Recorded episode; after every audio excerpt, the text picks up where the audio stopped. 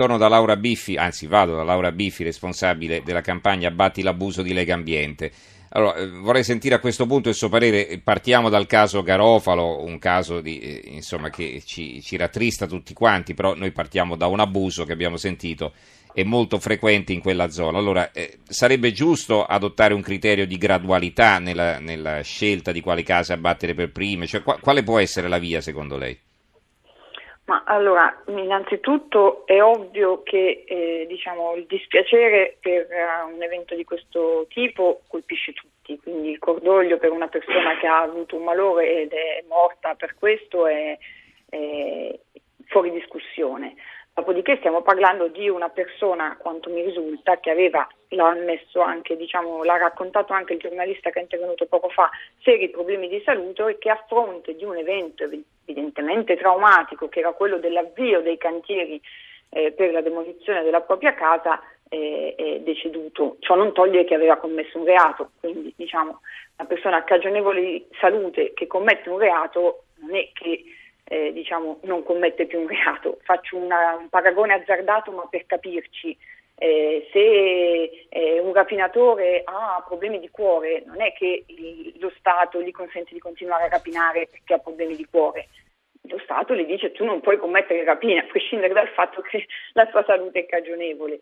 Dopodiché, da quello che mi risulta, però non vorrei entrare in un caso specifico che ovviamente conosco per quanto ho letto e per le poche informazioni che ho potuto raccogliere, questa nella fattispecie era una situazione di autodemolizione peraltro, cioè alla fine di tutto un iter giudiziario per cui la casa di questo signore era stata ritenuta insanabile ed evidentemente non aveva superato le maglie di nessuno dei condoni edilizi a cui immagino abbiano provato a far sanare la propria abitazione, erano giunti con ordine di demolizione a decidere e a chiedere l'autorizzazione a demolire in proprio la propria abitazione, il che significa ovviamente di norma risparmiare del denaro perché demolire in proprio costa meno che eh, farsi demolire la casa dallo Stato e poi dover rifondere la spesa eh, sostenuta agli uffici dei comuni o agli uffici delle procure della Repubblica mm-hmm. e, e diciamo a maggior ragione si spiega come il fatto che se un cittadino arriva ad autodemolire la propria casa è perché è evidentemente cosciente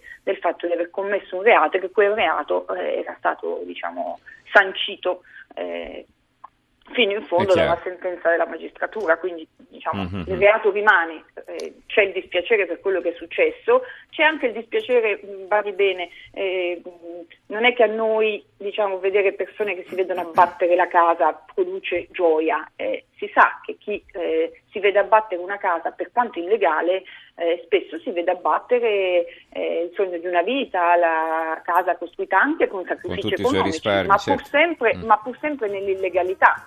Allora, Ci dobbiamo fermare. Fiscale... Ci dobbiamo fermare per dare la linea al giornale radio, poi riprenderemo subito dopo. Adesso diamo la parola a Giulia Di Cataldo che eh, condurrà il GR dell'Una. Eh, ci risentiremo tra poco con Ciro Falanga e Laura Biffi per continuare a parlare di abusivismo edilizio. Abbiamo già alcune telefonate in linea e vedo anche molti messaggi dei quali darò lettura tra poco.